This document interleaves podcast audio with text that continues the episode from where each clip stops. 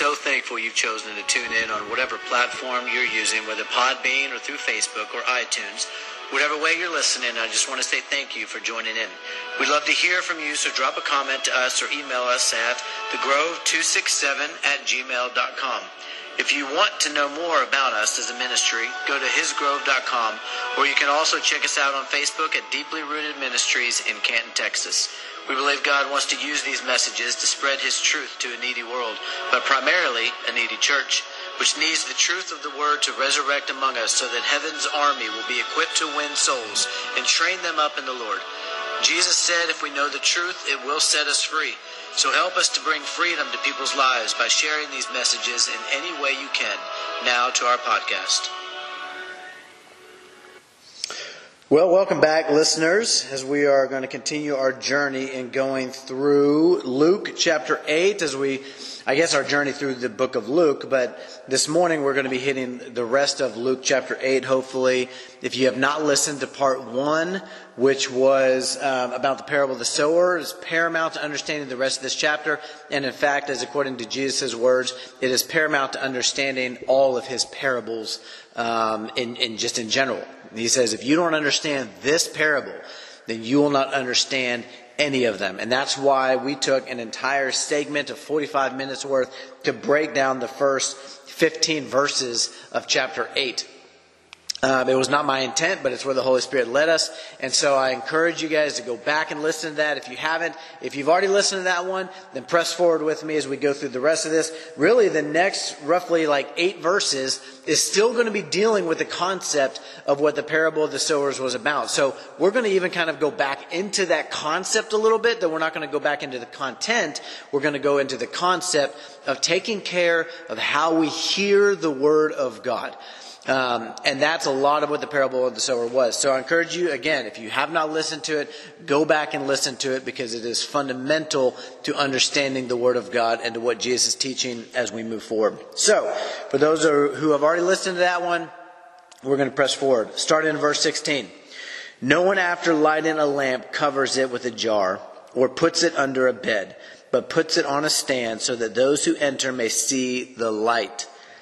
For nothing is hidden that will not be made manifest, nor is anything secret that will not be made known and come to light. Take care then how you hear.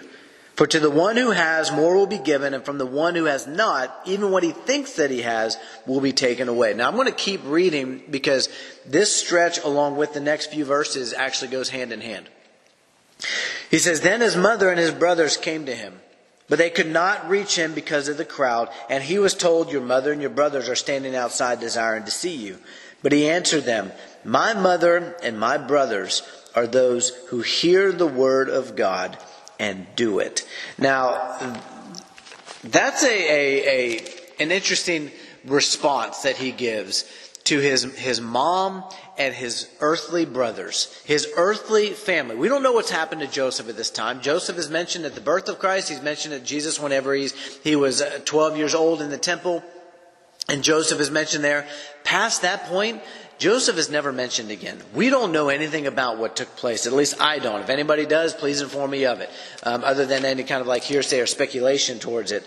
Um, anything concrete, we don't really necessarily know.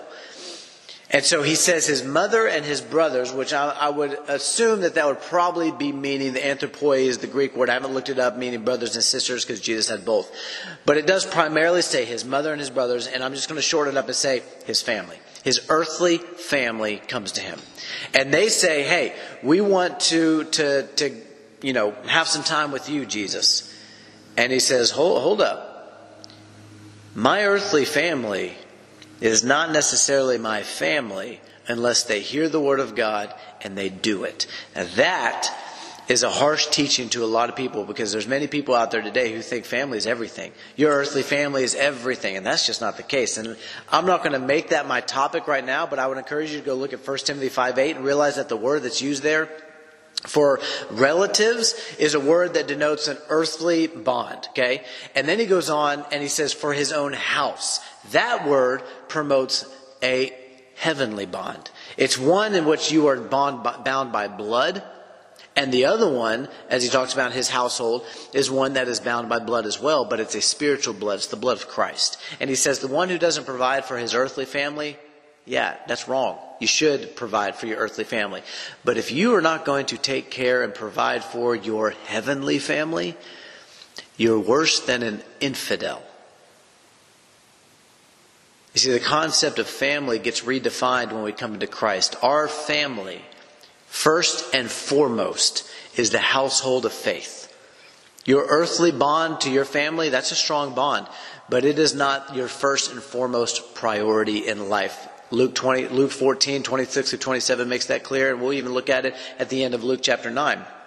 But the point is, is that he's referencing here the people who are his family has gotten redefined into those who hear the word of God and who do it. Now, why is that important? Well, because in Mark chapter 3, verse 21, here's what it says about his family. It says, starting in verse 20, Then he went home, and the crowd gathered again so that they could not even eat. And when his family heard it, they went out to seize him, for they were saying, He is out of his mind. Now that's, that's just an interesting picture that I would love to kind of carve into a little bit and go a little bit deeper to the meat of what that's stating, but it's not our topic for this. But I want to give you some stuff to chew on. His earthly family thought he was out of his mind. And so Jesus said, You know what? My family are those who hear the word of God and who do it. Doesn't mean you don't have a responsibility to your earthly family, but what it means is that your priority in life will be your heavenly family. If you do not wrap your mind around that, then you are worse than an infidel. Let me just put it bluntly for you, because that's what 1 Timothy 5 8 says. That word for household is only used three times in all of Scripture. It's used once in Galatians, it's used once in Ephesians, and it's used once in 1 Timothy 5. And in every instance in Galatians chapter 6 verse 9, it talks about do good to all, but especially those who are the household of faith. In Ephesians 2, it talks about being of the household of God. And in 1 Timothy chapter 5 verse 8, it talks about taking care of your household. Those who you have in eternal blood shared with as the blood of Christ. And if you don't do that, if you don't prioritize them as doing good to all, but especially the household of faith, he says you're worse than an infidel or an unbeliever, depending on what your translation states. So, with that, I want to go back up into verse 16. Now that I've kind of hopefully gotten your attention to some truths that maybe have been unnoticed in your life. But in verse 16, he talks about this light, right? Right after he talks about the parable of the sower, of the, the, the seed that's being sown, the word of God that's sown into the hearts, and how the heart responds to that word of God is, is determining whether or not there's going to be an, a lasting fruit. And he says, look, how you hear the word of God is going to be um, the, the paramount um, building block for how the word of God is built in you. And in this passage, he's talking about this concept where he says, look, if if you love the word of God and you really want that you you reverence that word of God and you adore the word of God as David talked about in Psalms all throughout he says look then you're not going to put it you're not going to dampen it. You're not going to put it under a, a jar. You're not going to put it under a bed. Because you're going to let that light shine for, because you're proud of that Word of God. You adore the Word of God. You trust the Word of God. And you want everybody to see the Word of God manifest in your life. And so you're going to hear it and you're going to do it because you love it. That's what Jesus says in John 14, where he says, Those who love me, you're going to do what I say. In John 15, I'm, I'm drawing a blank actually. I'm going to turn to it real quick. I know it's on the left page, left hand column. And for those who have listened to my teaching long enough um, in person, you're going to know that that's oftentimes I have a photographic, photographic memory. And so that's oftentimes how I, I memorize things as I remember where it's at on the page. So on the left hand page, left hand column in verse 18, um, verse 21, whoever has my commandments and keeps them, he it is who loves me. Going even back into verse 15, if you love me, you will keep my commandments. Jesus is saying very clearly that if you really adore the Word of God, the things that I've commanded you, the rules that I've put in place under this new covenant, and yes, there are rules. You can go back and listen to my first podcast on this one in uh, the beginning of, of Luke 8. He says, if you really love me as you ought to, you'll keep my commandments. You won't put them under, you won't hear the word of God and see what I command for you and then put it under a light or put under a bed or under a jar. You're going to let it shine for all to see. You're going to let that light shine. And the reality is, is that there's many people, even in the church today, that they need to start knowing how to deal with people who shine in the light. We have a hard time with that today. We, we tell people, oh, you're shining too brightly today. You're shining too brightly for my liking. Well, that's because you want to remain in darkness and your eyes are not accustomed to seeing the light.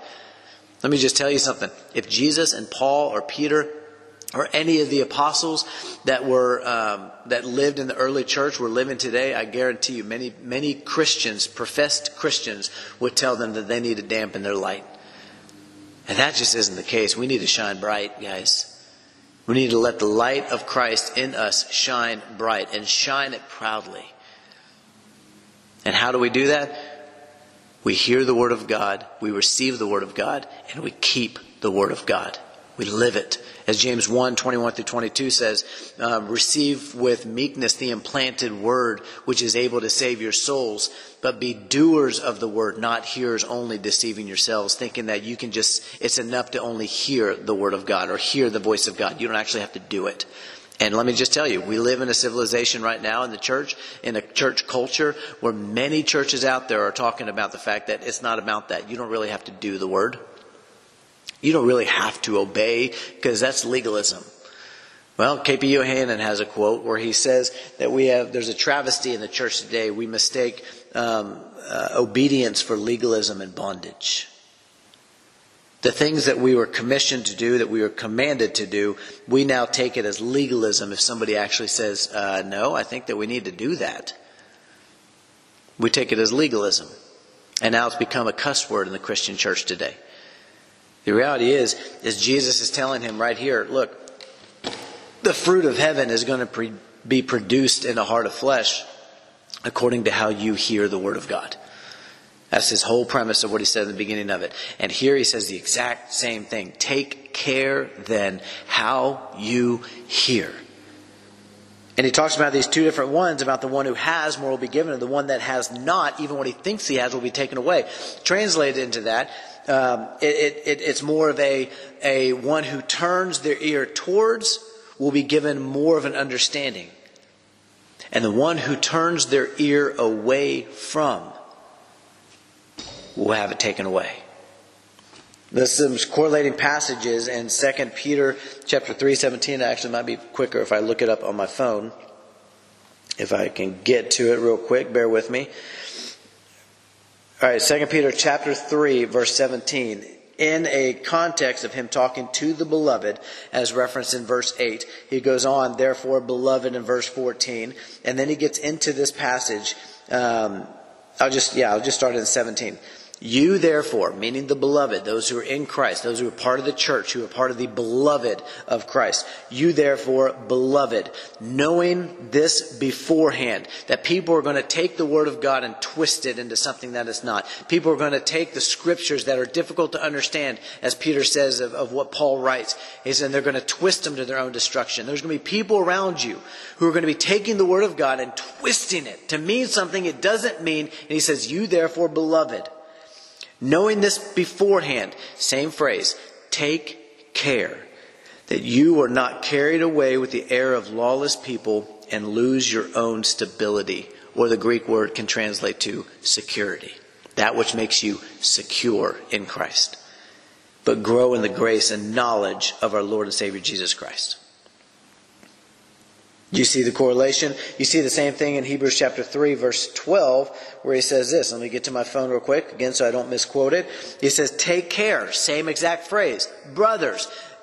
Same exact thing. The author of Hebrews is writing to the church and he says, Take care, brothers. So it's an intended audience of those who are in Christ. Take care, brothers, lest there be in any of you an evil, unbelieving heart leading you to fall away from the living God. Now, how do you fall away from something if you weren't really ever a part of it? The author of Hebrews is instructing the believers this very real warning to make sure that your heart does not be led, is not led astray from hearing the precious words of God and doing those words of God. Because it's not enough to just be a hearer. Notice the twofold effect of this, as he said in 21. But he answered them, My mother and my brothers are those who hear the word of God and do it. It's not just who hear the word of God, it's those who hear and who do are considered family. Now, this concept of taking care how you hear the Word of God, how, I mean, why is this so important? Let me just tell you, there's a lot of people that I've encountered who they listen to what I have to say, they listen to what the Word of God is teaching, but they don't really let it change them. They just go about their merry way, doing their merry thing, and, and let's just, I'll just be really blunt even right now. There's been a lot of people I've told about July 4th about how uh, in, in American history, it is a unbiblical holiday. It is something I'm, I'm dealing with. Actually, the, the pastor at our uh, church right now that we're going to, I've you know, gave a sermon over Romans 13, 1 through 7 last week. And, and so I just kind of sent him a text and said, I know that that's a difficult passage, but I want to talk to you a little bit more about this because I, I see you got some things wrong. And I'm trying to come at it from a perspective of I'm no longer an elder. Um, I'm actually under his authority. I've submitted to this guy uh, as part of a church structure that I've got to be respectful in how I come to him. Because I'm no longer an elder. I'm not an elder who's going to be uh, reproving another elder. I'm somebody who's under this guy's leadership, so I have to be in respect to that. But there's some things that I want to um, go over and expound on because as a Christian, as somebody who has the authority of the Word of God manifest in my soul to have to make sure that it's correct in other people's lives and in my own, I've got a responsibility to that. So my point in all of this is that I've brought up the concept of how are we to be submissive to governing authorities, but yet today, all throughout America, there are many people who are celebrating a holiday of independence from governing authorities. How, like, how does that work? Romans 13, thir, Romans 13, 1 through 7 talks about it, where it says that we are supposed to be subject to the governing authorities. And as 1 Peter chapter 2 says, not only to the good and gentle, but also even to the unjust. And it says, to this you've been called so even if the governing authorities of a nation are unjust, be subject to them. Pay taxes to whom taxes are owed, respect to whom respect is owed, honor to whom honor is owed. And as Peter even says, honor everyone, even the emperor. How are we supposed to do that and yet celebrate a holiday that is declaring our independence from a governing authority, simply put, because we didn't like the taxation without representation or we thought that they were unjust? So there's many people who hear the word, but they don't actually want to do what the word says. We want to receive from God what he wants to give to us in Christ, but we don't actually want to go give it. It's the same concept. Jesus says, those who are his closest um, companions in life, those who would be considered his family, are those who not only hear, but who do it. They treat the Word of God as precious and they love Jesus enough. I, I, I, don't know how many of you guys know, it's not an in or out type thing in which you either love Jesus or you don't love Jesus. You can love Jesus, but He's just on down the, the pecking order of things that you love in life. That just means that you have idols in your life. It doesn't mean you're not saved. Because Jesus himself writes a letter, or not Jesus himself writes it. Jesus tells John what to write in a letter to the church in Ephesus, and he tells them that you've abandoned your first love. And you need to repent to where you were at first. You need to put me first in your life again. You need to love me first and not your earthly family or your job or your money or your possessions or your reputation or yourself. You need to love me first. And that's the same message he says in Luke 14, 26 to 27. If anyone comes to me and does not hate his father, mother, brother, sister, wife, children, yes, even his own life, he cannot be my disciple. He says, You've got to love me more than you love anything else, including your own life, including your earthly family. Doesn't matter what it is. You love me first, or else it's an idol. And that's what he's writing to the church in Ephesus. These are believers. What the Spirit is saying to the church as he ends it with. And he says, You've abandoned your first love. Because I was that at one point, but you lost it. You, you had other things become more important. You stopped hearing the Word of God and doing it. I became inconsequential to your life, whatever it might be. And you still love me. You still give me lip service. You still go to church on Sundays. You still sing your worship songs. You still love me, but I've just fallen down the pecking order from being the primary love of your life. And maybe you find yourself in that position right now. It doesn't mean you're not saved. It just means you need to repent and you need to put him back where he belongs. And that's a lot of what this passage is about, is taking care how you hear the word of God. Do you hear it and try to justify it away? Do you hear it and try to reason it away? Well, then you'll never produce the fruit that God wants to produce in and through you. Because how you hear the word of heaven is a direct link to how the word of heaven will be revealed in you. And so I'm going to leave it right there. I would encourage you guys to go look at Hebrews chapter 4, 11 through 13. Um, would encourage you guys to look at the verses that I brought up in, in 2 Peter 3 or Hebrews 3 or James 1 um, in correlation to this because how you hear the Word of God is paramount to, is paramount to how God is going to be revealed in and through you. It, it's not necessarily the proof of your salvation, although it could be. It's not necessarily the proof. Go back and listen to the to the um, first podcast over at Luke chapter eight.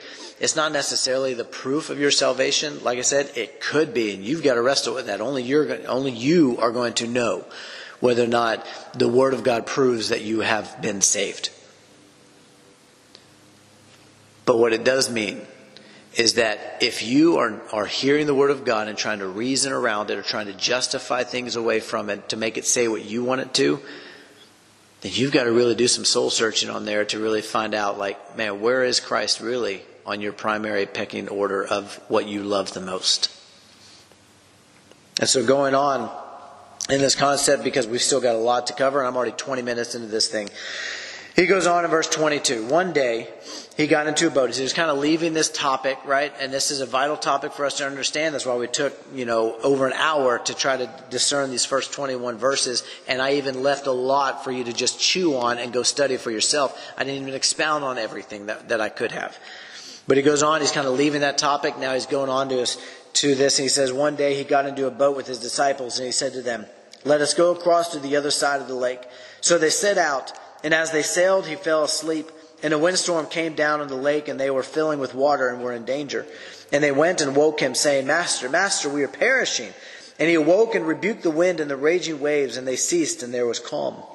He said to them, Where is your faith? And they were afraid, and they marveled, saying to one another, Who then is this, that he commands even winds and water, and they obey him?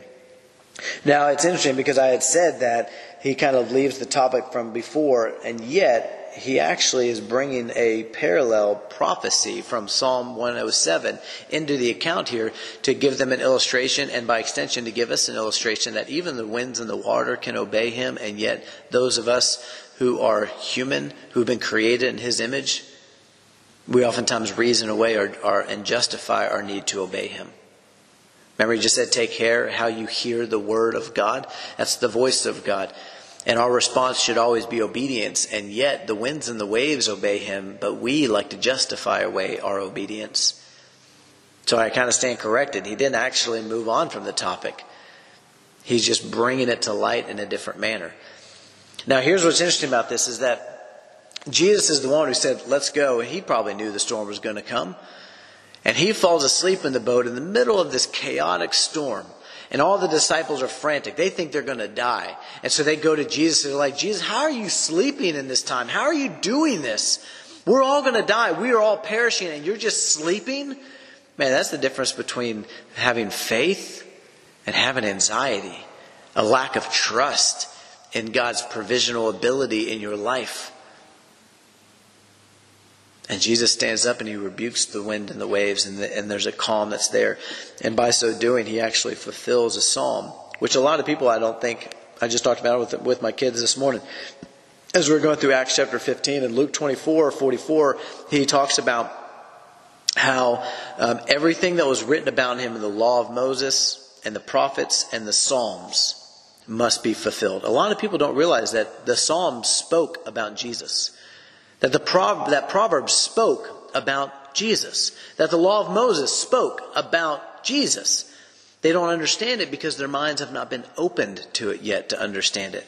Which is interesting because in the very next verse he says, Then he opened their minds to understand the scriptures. That Jesus was there. That it all points to him. Listen to what he says in Psalm 107, 29 through 30. Well, let me just start back in 28. It says, Then they cried to the Lord in their trouble, and he delivered them from their distress. He made the storm be still, and the waves of the sea were hushed. Then they were glad that the waters were quiet, and he brought them to their desired haven. Man, I don't know about you, but that's one of those very clear cut illustrations of how the Psalms pointed to Christ and how Christ fulfilled the Psalms that was written about him. And you might see this as just a story, and you could build a whole sermon around about how even though it might seem like Jesus is asleep in your life, he might be distant, he, he, he might not be aware of what's going on. In an instant, he can wake up and he can show himself and he can change not necessarily the circumstances of your life, but he can change you and your circumstances. But sometimes he does change the circumstances. Sometimes he does calm the waves in the sea. But the point is, you could build a whole sermon around it and completely miss the whole point that this was actually a fulfillment of a prophecy in Psalms that was written about the coming Christ who would one day calm the storm and he would hush the waves and he would bring them to their desired haven. Now, ultimately, that's the, con- the concept of our salvation. But here, in a physical sense, in the very next verse, he starts in 26. Then they sailed to the country of Gerasenes. He brought them to where they were supposed to be going. There was a meeting that he had with this guy, with this, these demons named Legion, as we're about to find out. He brought them where they needed to go, and he'll bring you to where you need to go. Because all things work together for the good of those who love him, as he ought to be loved. We just talked about that one. And are called according to his purpose. Meaning this, that if you love Christ first and foremost, you're not guilty of idols, you're not guilty of having other things equal to or greater than your love for Christ. And if you're walking according to the purpose that he's given to you, it does not matter what storms come in your life, it will all be worked together for good. You don't do those two requisites you love, or if you're loving Jesus second or third or fourth in your life, and maybe you're not walking how you're supposed to be walking, then that doesn't necessarily mean that everything's going to work out good for you. But it will if you do the first two. And if you find that even in James chapter 1, he goes on, he says, The one who does these things will be blessed in his doing. In John 13, he says the exact same thing whenever he's washing their feet, and he says, The one who does this will be blessed in his doing. Not just talking about it, but when you actually do what the Word of God says, that's where your blessing will come. And I'm not talking about prosperity on earth. I'm talking about your prosperity in heaven. And so it goes on. He says, Then they sailed to a country of Gerasenes, which is opposite Galilee. When Jesus had stepped out on land, there met him a man from the city who had demons. For a long time he had worn no clothes and he had not lived in a house but among the tombs. When he saw Jesus, and I want you to notice this very, very um, pointed statement that's right here, okay? When he saw Jesus, he cried out and fell down before him and said with a loud voice, What have you to do with me, Jesus, Son of the Most High God? I beg you, do not torment me. Now, if you notice, I emphasize the singularity of the term that's being used there. Jesus comes on to Gerasenes, and this man who had not been able to be bound even with chains by the people, he lived among the tombs, and he constantly was cutting himself and crying out with loud screeches and squeals. I mean, you can just imagine the picture and the scene of what's going on. And this guy comes running up to Jesus. And it already said he had demons, multiple. But this guy comes running up and he's speaking to Jesus in the singular sense. And Jesus, he says this. I'm sorry, for he had commanded the unclean spirit to come out of him. For many a time it had seized him. He was kept under guard and bound with chains and shackles, but he would break the bonds and be driven by the demon into a desert. Jesus then asked him, What is your name? And he said, Legion, for many demons had entered him. Or as another account says, my name is Legion, for we are many. And that right there is the changing, um, the, the, the, the, what's the word I'm looking for? It's the, the, uh, the, the hinging point of where everything just changed in the conversation that Jesus was having with this demon. And I want you to understand something. When we begin to look deeper into spiritual warfare, you're going to see things that you never saw before. When you begin to engage in the spiritual battle that we are in every single day, we wage war, not against flesh and blood, as Ephesians 6, but against the principalities, the spiritual forces of darkness of this present day. It's not flesh and blood. You deal with flesh and blood, you'll never find the results of heaven. You and I, as Christians, fight a different war. It is not a physical war. Jesus even says, if, if my kingdom is not of this earth, it, there's no nation of this king, of this earth that is my kingdom. My kingdom is of heaven. Because if my kingdom were of this earth, then my soldiers, my, my, my men would be fighting. He says, but that's not what the case is. Soldiers of heaven do not fight battles on earth that are physical and fleshly and temporal. Soldiers of heaven fight the battle of heaven. And we wage war. And what do we have as our weapons of warfare? As 2 Timothy chapter 10 or 2 Corinthians chapter 10 says, the weapons of our warfare are not carnal. They're not of this earth. They're not fleshly.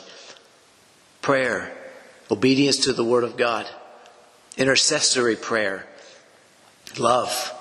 These are all things of how we fight against the devil.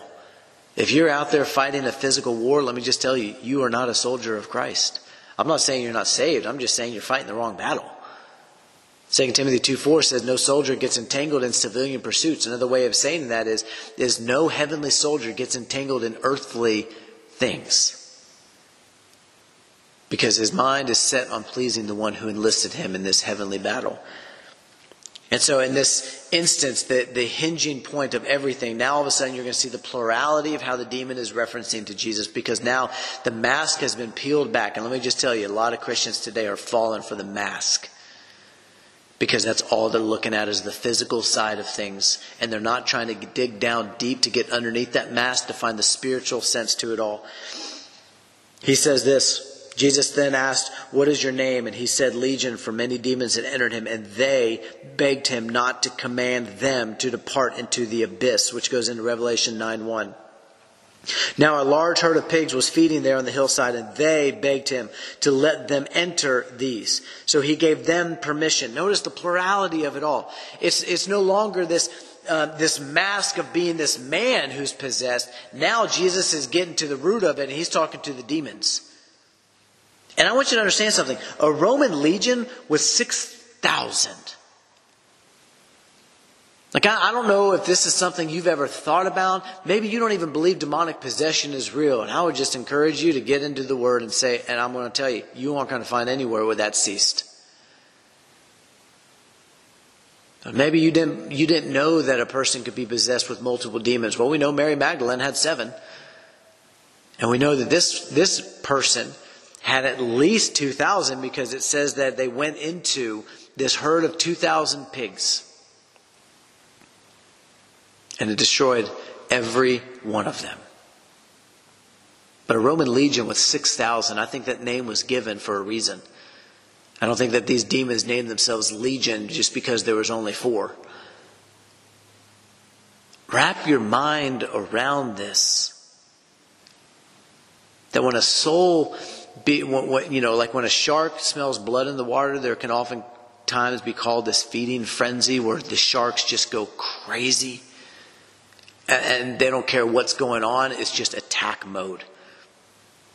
And, and sometimes there's souls that are like that to where it becomes attack mode for the demons and it becomes this feeding frenzy. And so it says, um, then people went out to see what had happened, and they came to Jesus and found the man. Okay, I think I left on 34.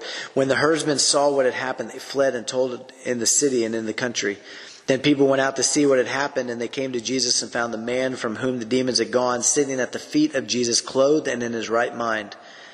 And they were afraid. And those who had seen it told them how the demon possessed man had been healed. Then all the people of the surrounding country of Gerasenes asked him to depart from them, for they were seized with great fear. So he got into the boat and returned.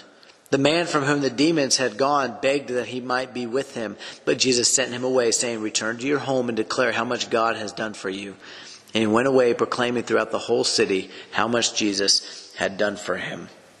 Now, I, I can't honestly give you an answer as to why these men who had been tormented by this, this demon possessed man for so long, Jesus just freed them of that torment and then they asked him to leave. That doesn't make sense to me. It doesn't make sense to me that here's this guy that's wanting to follow Jesus after he'd just been healed, and Jesus tells him, "No, you need to go back and you need to, um, you need to go tell everybody what I've what what's been done for you, what God has done for you." I can't give you an answer. Maybe just he wasn't part of what Jesus was trying to accomplish. Maybe he had a different purpose for the man that he wanted to go use him as a testimony for what Jesus had done in his hometown. I don't know. I, I, I struggle with what my purpose is in life sometimes. Of why does Jesus have me here in Edgewood?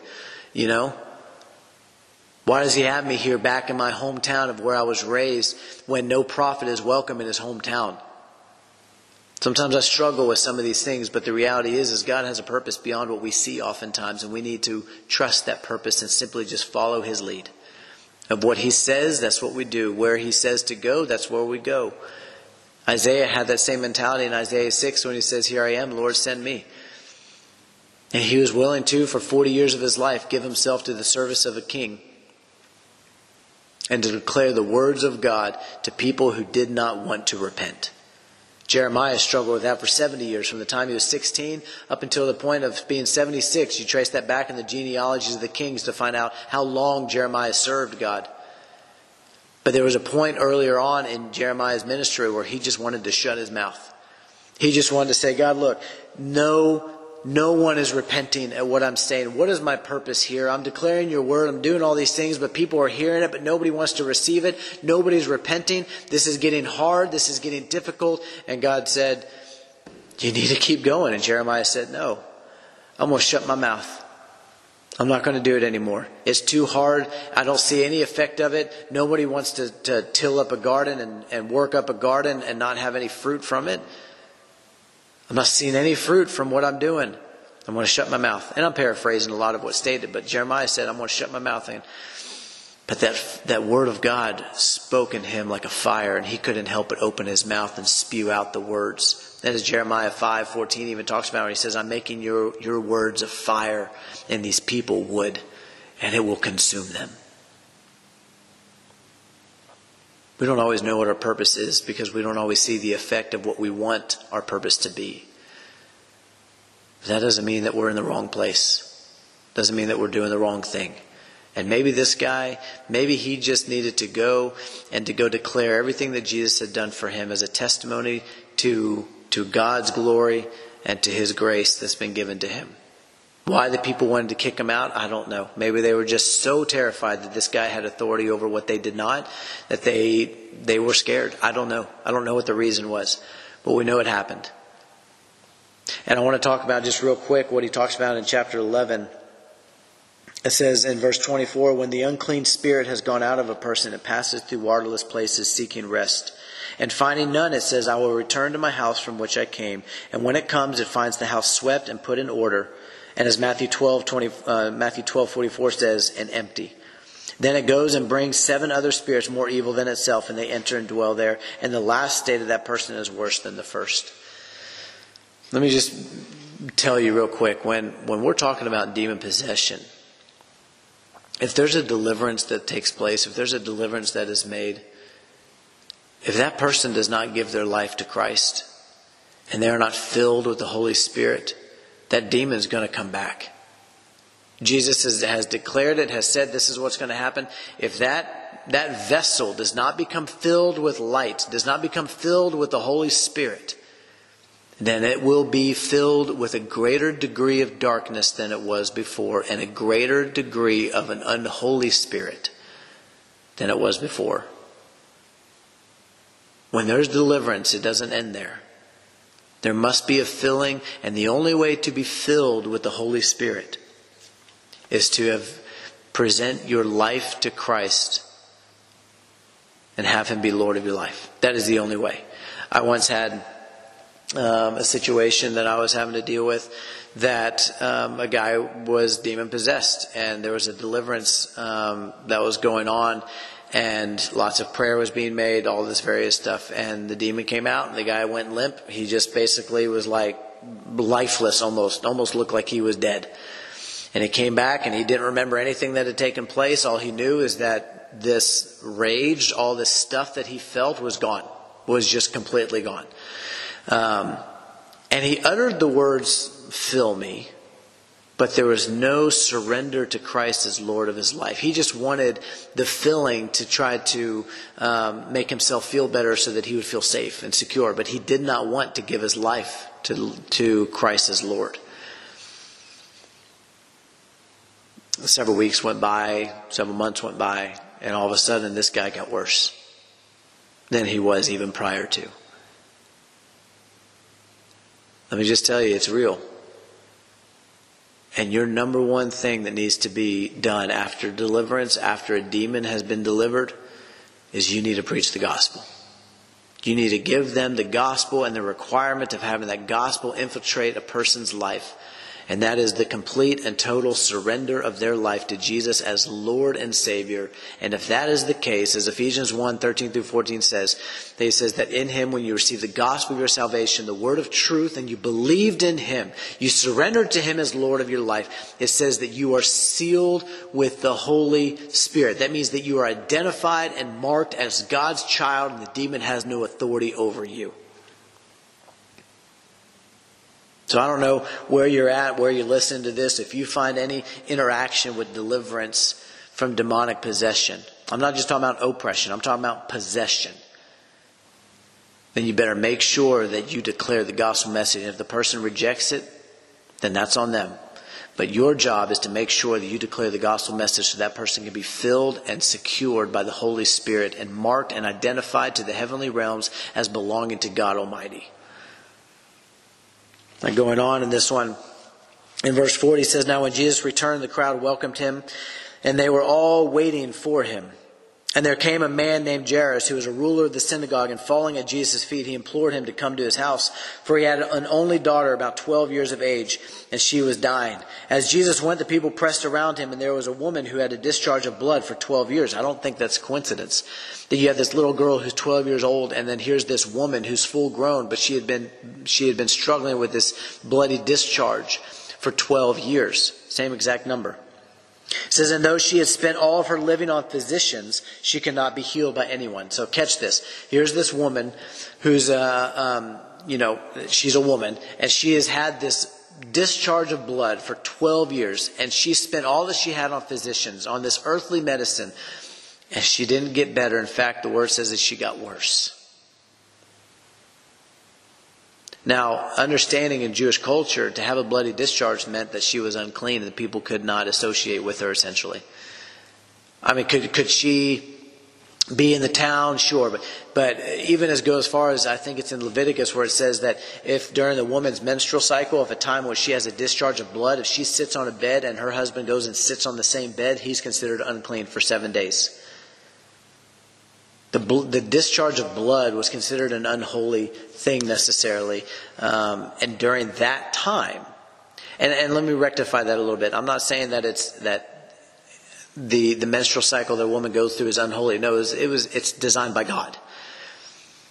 It's it's a, a process of the body cleaning itself. Okay, and so it's not an unholy thing in and of itself, but it was considered during that time that it was an unholy time in her life and that she needed to be separated. And so for 12 years of having this discharge, there was going to be this separation among the people. So you can imagine probably why she just wanted to have fellowship with people she, in a way that she, you know, might have before this. So she spent all that she had on physicians and she didn't get any, any better. In fact, she got worse. And listen what it goes on. It says, She came up behind him and touched the fringe of his garment, and immediately her discharge of blood ceased. Immediately. In reaching out towards Jesus in faith, her discharge of blood that she has struggled with for 12 years, that man could do nothing for, immediately it dried up and she was made clean. Simply reaching out in faith to touch Christ. And Jesus said, who, who was it that touched me? When all denied it, Peter said, Master, the crowd surrounding you and are pressing in on you. But Jesus said, Someone touched me, for I perceive that power has gone out from me. And when the woman saw that she was not hidden, she came trembling, and falling down before him, declared in the presence of all the people why she had touched him, and how she had been immediately healed. And he said to her, Daughter, your faith has made you well. Go in peace. You see, only reaching in faith will see faith's response in your life. Many people were reaching out and uh, were reaching out to touch him, but only those who had faith in who he was and what he could actually do in their life were the ones that found faith's response back towards them.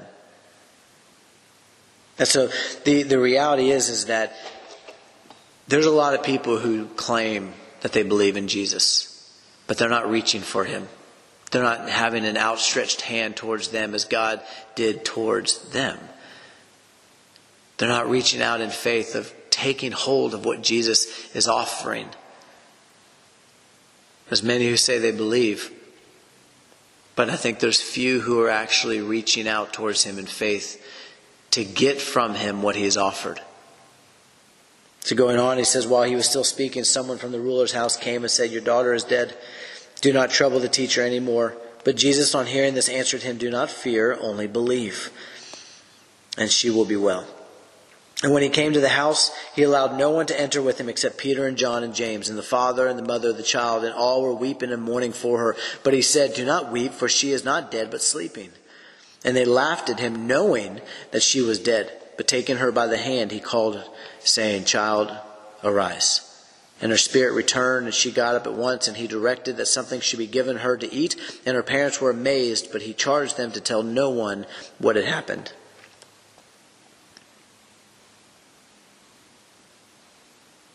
So I could go through and I could, you know, give you guys some some verses. I could ask you some questions, you know, that that might give you better understanding of the text. But but I think the reality is is I'm just going to challenge you do you really believe that these things took place? I know we, we say it's written, we read them in stories, and we talk about them, we teach them in Sunday school, we teach them in Awana, we teach them in, you know, to our young kids, we memorize them, all this various stuff. But I'm just going to ask you, do you really believe that this took place? And if your answer is yes, then I'm going to challenge you to ask yourself this question. Why don't we see things like this today. And I'm going to further refine that question to your life. Why don't you see miracles like this today? Now, miracles in and of themselves are not the proof of Christ's presence because Matthew 7 20 through 21 says that many are going to come to me saying, Lord, Lord, did we not do miracles, mighty wonders? Did, did we not do all these things in your name? And he's going to say, uh, I never knew you. So don't be swayed by miracles of thinking that that alone is the testifying work of God's presence and power being at work. And I'm not just talking about people being raised from the dead. I'm not just talking about people having their bloody discharge dried up after 12 years. I'm talking about even just those individual things of having victory over sin those addictions and those trials that you've had in your life that you've never been able to get over, and you just say, Woe is me, I'm always going to be like that. I'm always going to be like this. Nobody can fix me, nothing can happen to change my circumstance. Why don't we believe in the resurrecting power of Christ anymore on simple things in our life like having victory over sin? 2 Corinthians 10, 4 through 5 says that we have weapons of warfare against things of sin that are not carnal, they're not earthly. And it says that I have the authority to take every thought captive unto obedience to Jesus Christ. There is nothing in my life that cannot be surrendered to Christ and have Him have authority over it. And that includes sin. You are not just a sinner saved by grace. That's who you were. But now through Christ, you can do all things who gives you strength. Now through Christ, you are more than an overcomer, more than a conqueror. Now through Christ, you have the grace that is needed to take every thought captive. Now through Christ, you have the ability to walk as Christ walked. And it's not even something that's up for debate because the Word of God is made clear. It's man who is reasoned and justified because we no longer, in today's church, at least in America, in many ways, we no longer want to hear the possibilities of what the Word of faith can do in our life because we have reasoned ourselves into believing that those things are impossible. Well, let me just tell you, all things are possible for him who believes in accordance with the Word of God. There are some things that are impossible that the Word of God states, like in Hebrews 6. It talks about in chapter 6, 4 through 6. There are some things that are impossible. But in having victory over sin, oh, that absolutely is possible through Christ. To walk as Christ walked, that's possible. To be like the teacher, absolutely. Because that's what the Word of God states. And it's time that we as the church start hearing the Word of God for what it says and not what we feel comfortable with it saying. Y'all be blessed.